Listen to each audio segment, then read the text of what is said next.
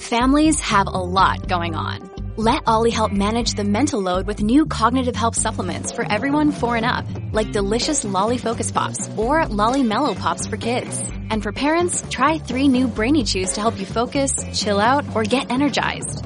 Find these cognitive health buddies for the whole fam at olly.com. That's O-L-L-Y dot com. These statements have not been evaluated by the Food and Drug Administration. This product is not intended to diagnose, treat, cure, or prevent any disease.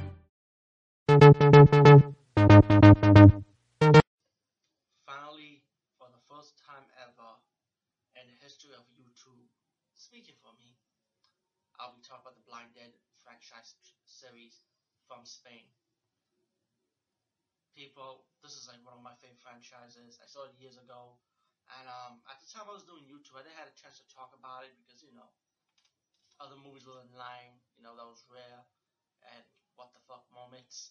Well, the Blind Dead collection or Blind Dead franchise, as, you, as I would say, um, been a fan of it, you know, since I was more exposed to the sequels and stuff. And um, let's go ahead and talk about one of them. This is the first one, Tomb, Tombs of the Blind Dead. And let me say this is from Blue Underground. And um, you can also check my DVD showcase for them in my other blog that I did. Um, Tomb of the Blind, Blind Dead, I feel like it's one of the best horror movies out there. Also, I feel like it's also underrated because a lot of people really don't talk too much about it though. I was surprised. And um, like the um, description on the back of the cover says that um, this is like Spain's version of Night of the Living Dead.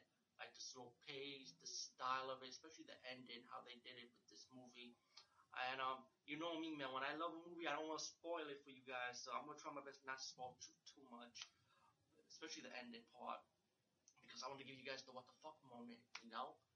Um, this movie, this like what I know about the Blind Dead franchise, let's start with the first one, is very heavy on character development. A lot of people say that, hey, horror movies need character development. Well, you know what? You're gonna get character development, you know, and you're gonna get a mix of, of creepiness and some horror action, you know, when when it develops more towards the end.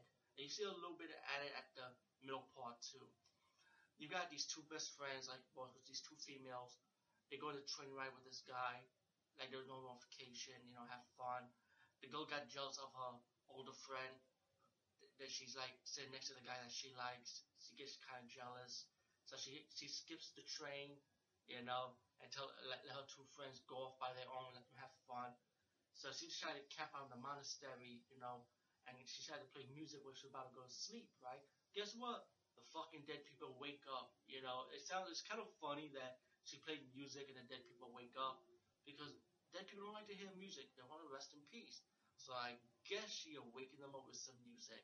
Yeah, that's one of the what the fuck moments you might say, really, really, but you know what? I enjoy it, people, and I think you'll enjoy it too.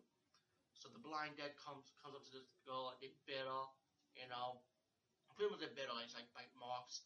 And um, once the once they found her dead body, they took her to the morgue, and guess what? The woman she comes back alive as a zombie. Yes, and she killed one one of the um morgue doctor. And as the movie developed, she was about to um kill one of the workers at the mannequin shop, and the mannequin worker defeated her with fire. And then you got the best friend of the older girl, who, who the girl died by when became the zombie. She's dead now, really dead this time. And and the guy that she likes decided to go on a trip again to investigate about the Knights of the Templar, you know, pretty much about the friend's death.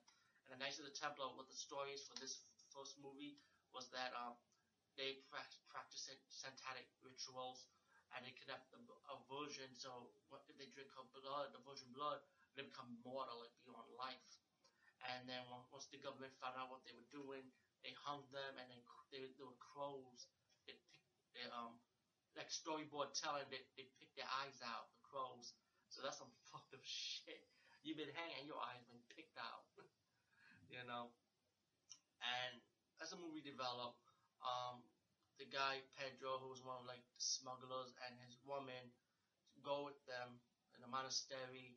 Pedro disrespected the female lead in the movie, you know, disrespect her, while Pedro's woman hanging out with the guy. And then Knights of Temple start waking up, start killing them one by one. And of course, when we get to the big finale as the female heroine of the movie, the lead heroine, escapes Knights of the Templar. She was saved by the train, the people that the conductor of a train, and then you get your epic ending with the with the blinded zombies go inside the train, and you could take a wild guess what happened after that. I mean, the ending is epic, man. I feel like I feel like to me it was epic because you didn't expect it. You know what I'm saying? So again, I like this movie so much. I don't want to spoil it. So please check out Tomb of the Blind Dead.